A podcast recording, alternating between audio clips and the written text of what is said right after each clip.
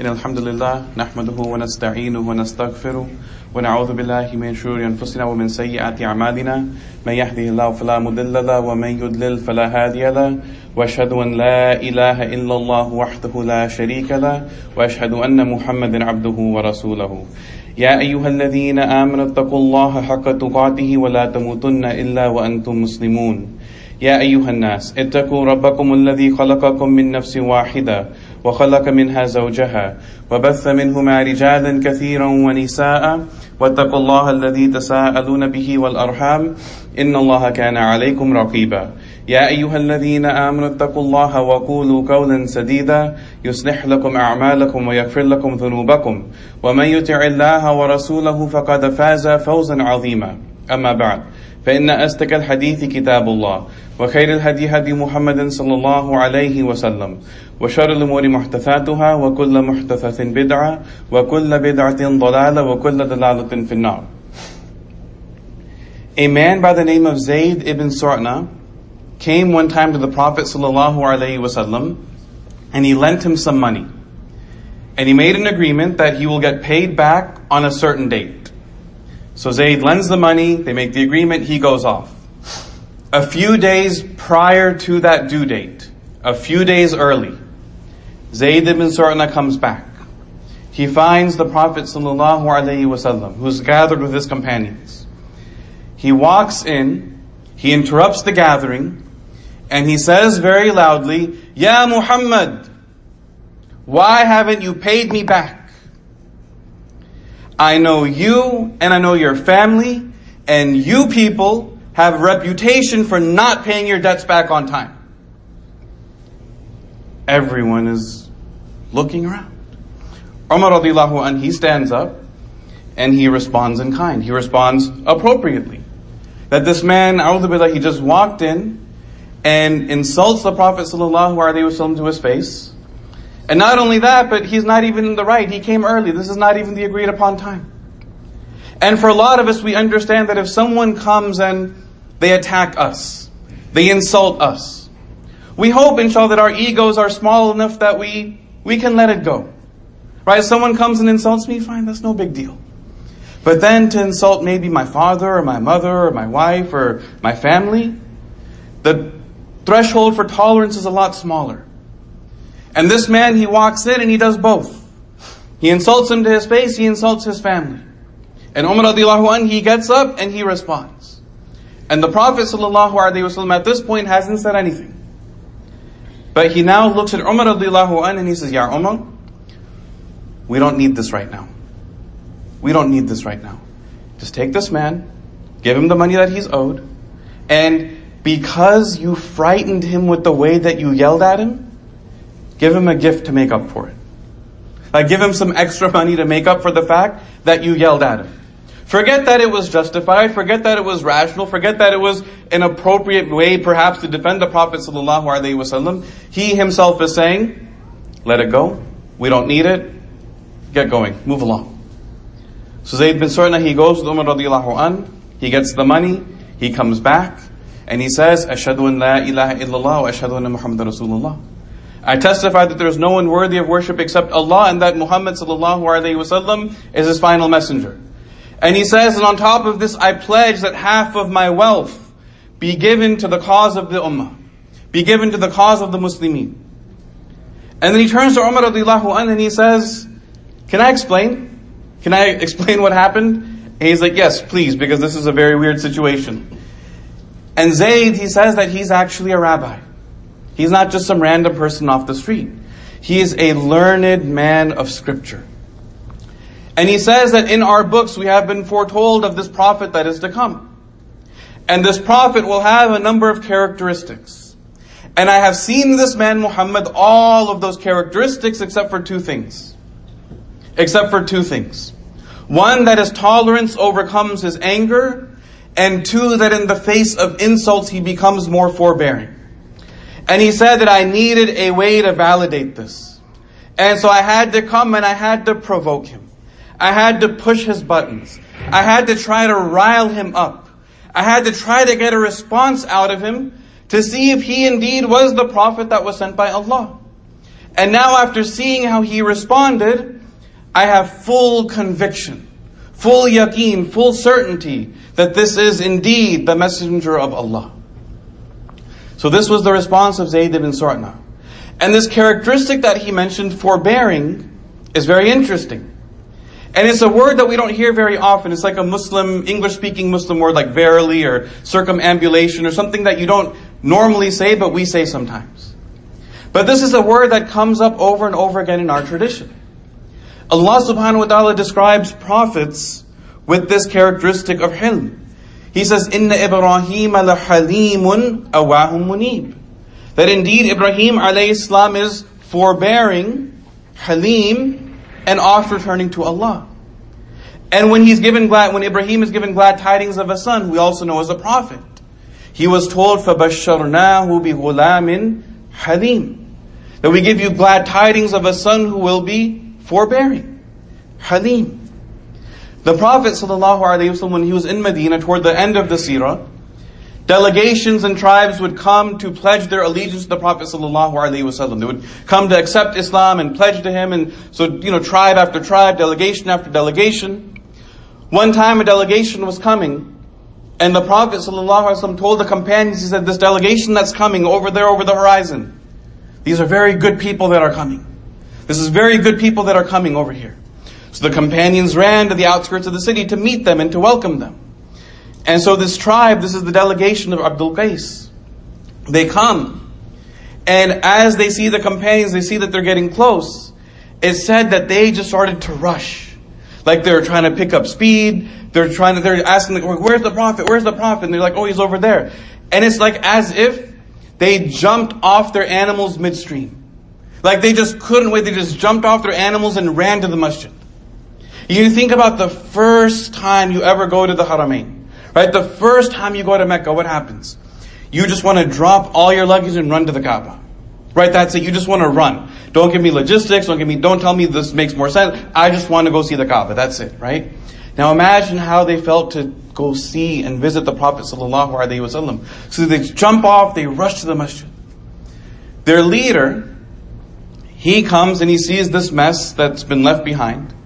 So he starts tending to the animals. He starts tying them up, starts getting their provisions together. And in the masjid, the Prophet asks them, he says, where's your leader? They say, oh, wait, he think he's still outside. So he tells them, okay, everyone sit down. We're not going to do anything until he shows up. So their leader, he's out, he's getting taking care of the animals, packing everything up, sees that his clothes are dirty from travel, so he changes clothes, he freshens up. Then he comes into the masjid. When he comes in, the Prophet ﷺ welcomes him in, has him sit down next to him, and he tells him, you have two characteristics that Allah loves. Al-hilm wal-anat. Hilm, again, forbearance and deliberateness. Right? Deliberateness in thought. And so to understand hilm, what is this forbearance mean? And it obviously has multiple definitions. But one way that we can maybe summarize some of these definitions is that it is an intelligent version of patience. It is an intelligent and gracious form of patience.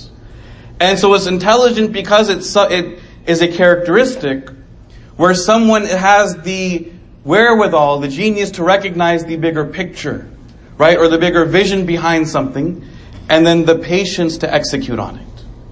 But it also means a sense of clemency, a sense of graciousness and forgiveness, of being easygoing, of being even keeled. Right? You know, people that when things get really bad, they themselves don't get too down. And when things are really great, they don't get too high. They always stay even keel, right? They're level. They don't get too crazy either way. And so this characteristic of hilm we see in the seerah over and over again how the Prophet ﷺ showed us this characteristic. And so we all know the famous story of Ta'if. When the Prophet ﷺ went to seek protection from the people of Ta'if. And he went, and their response was what? To curse him, to throw stones at him, right? They drove him out of the city, sallallahu alaihi wasallam. And when the angel came and asked him and said, you all you have to do is give the command. And the angel will crush the mountains on top of this town and destroy everyone that is there because that would be a fair retribution. Justice for the way that they treated a messenger of God. And the Prophet ﷺ said that no, because from their offspring may come people that are Muslim. And so he showed us that although he could have taken his personal justice, which was fair, which was his right, he overlooked his personal justice for a larger vision.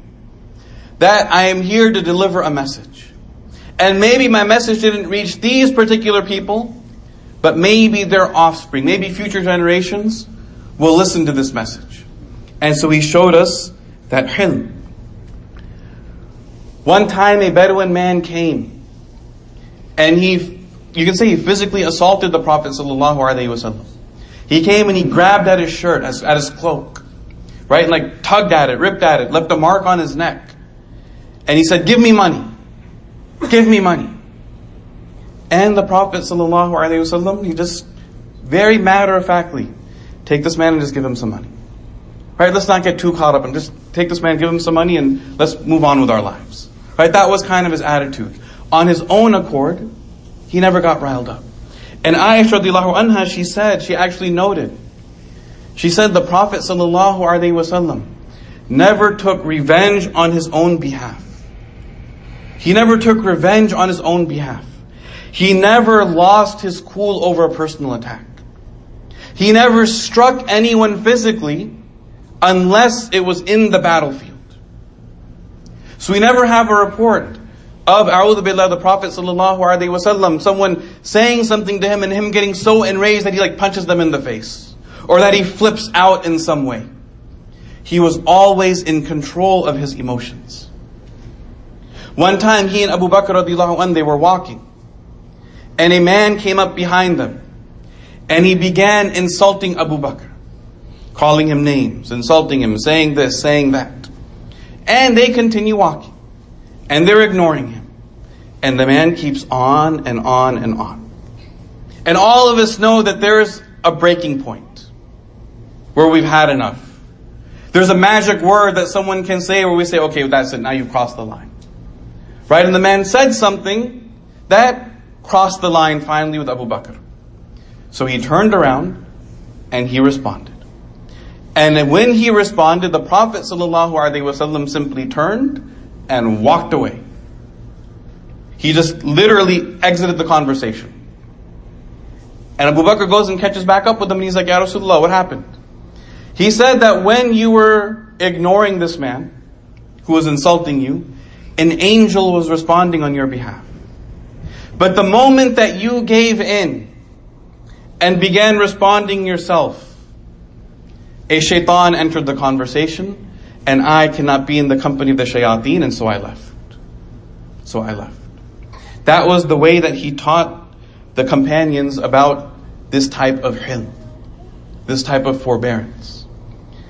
And one thing that's fascinating about the character of the Prophet wasallam, you know, we hear over and over again that he was the pinnacle of good conduct, the pinnacle of good character, that he was sent to perfect good character. And we hear it so much that it begins to lose meaning.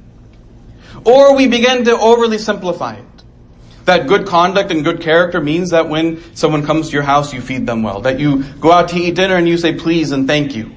That you clean up after yourself. That you're, polite. you know, we reduce it down to very simple acts which we really should call just basic human decency. But what we find from the Prophet ﷺ was that good conduct was not when times were easy. Good conduct was when your buttons are pushed. Good conduct came in high stress situations. And it was the fact that in those situations that he maintained his composure sallallahu alaihi wasallam is what makes it the pinnacle of good character. Because he kept his composure in times and situations where most people would have lost it. Or most people would have given in. And now a common refrain is that, well, okay, this is well and nice. But then doesn't that turn us into a welcome mat? Doesn't that let people take advantage of us? Because that's where our mind immediately goes that if I display too much generosity, then people will take advantage of me. And what we find from the Prophet ﷺ was that it wasn't that he just simply overlooked everything and he never said anything. He very clearly set boundaries. He very clearly spoke up and he spoke the truth. And he also displayed righteous anger when the situation warranted it. If there was something on the behalf of Allah subhanahu wa ta'ala, he would display the appropriate response. And we hear this so many times when there's reports that they could tell that his face was angry, that his face became red, or that his voice rose. But this was always the exception. And it was always in a situation where, it was always in a situation where the circumstances warranted it. And ultimately, and this is the main point here, was that even when he displayed that righteous anger, it was purposeful. It was purposeful. It was with an intent to rectify some type of behavior. Or it was with the intent to display or to communicate that some situation was wrong. But the difference between him and us was that he didn't give in to his anger such that he lost control of his emotion. And that is the key difference. You know, sometimes with our kids, we might not be angry at them, but we display a level of anger to communicate the seriousness of a situation. And we know exactly what we're doing. We're very much in control. We're being stern with them because we want them to change that behavior. But we haven't flipped out. There's a difference in that, and there's a difference when they do something that causes us to lose control, and we start yelling, and we, or we freak out, or something like that. And that's the difference that we have to have. But the Prophet ﷺ, he showed us over and over again from his example that when he was pushed, when he was prodded, when he was provoked, he maintained that level of hilm, that easygoingness, that forgiveness and he told us, wasallam, that if you want Allah to forgive you, be someone that is forgiving with the people. Be someone that is that forgives people. And so we see his example that he never let the personal attacks get to him. He never took revenge on his own behalf, but he was always in control, and that was his hilm and his forbearance, sallallahu alayhi wasallam. وَأَقُولُ قَوْلِ هَذَا سَفَقْلِي وَلْكُمْ فَاسْتَغْفِرُوا إِنَّهُ هُوَ الْغَفُورُ الرَّحِيمُ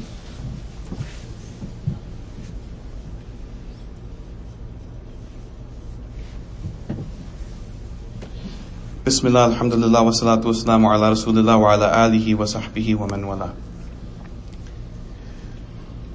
For those of us familiar with this term, Al-Halim, it doesn't escape us that one of Allah's most beautiful names is Al-Halim.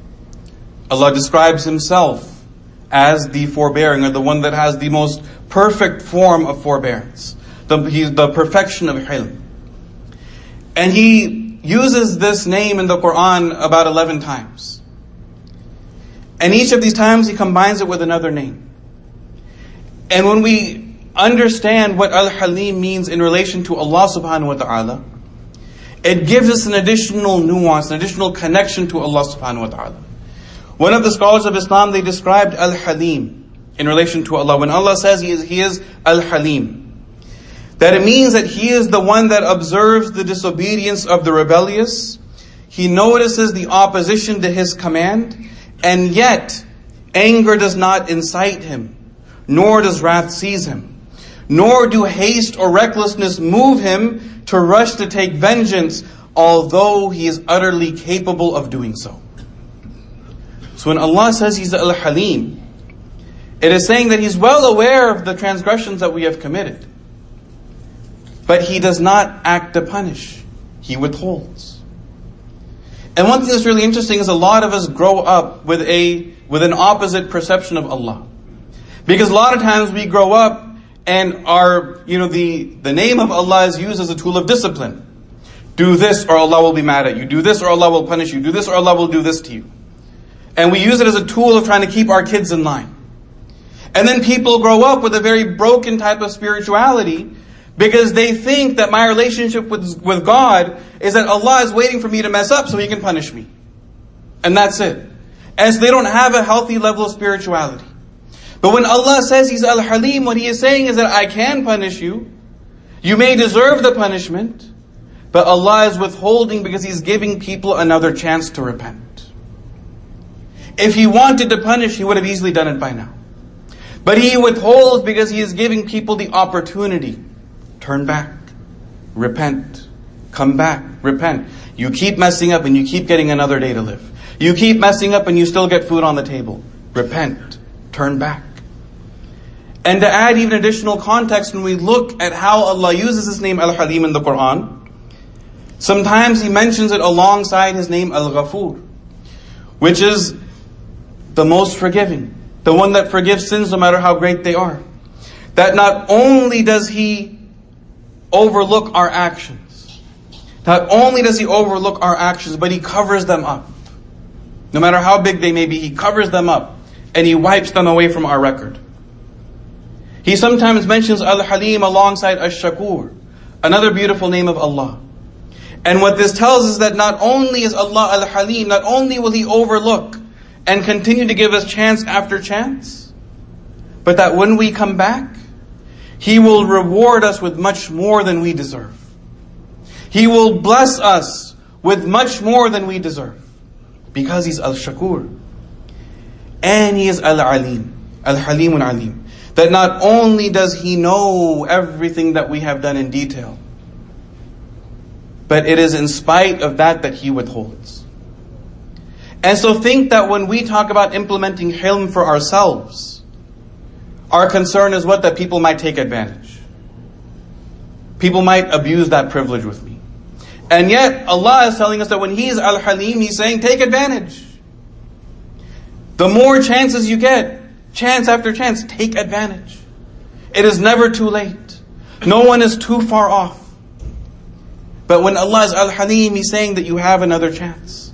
He's withholding, He's not punishing, in hopes that we seek His forgiveness, in hopes that we turn back to Allah, in hopes that we rectify that relationship with Him subhanahu wa ta'ala. إن الله وملائكته يصلون على النبي. يا أيها الذين آمنوا صلوا عليه وسلموا تسليما. اللهم صل على محمد وعلى آل محمد كما صليت على آل إبراهيم وعلى آل إبراهيم إنك حميد مجيد. اللهم آتنا في الدنيا حسنة وفي الآخرة حسنة وقنا عذاب النار. اللهم زدنا إيمانا ويقينا وفقها. اللهم انصر الإسلام والمسلمين في كل مكان. وصلى الله على نبينا محمد وعلى آله وصحبه أجمعين. وإقام الصلاة.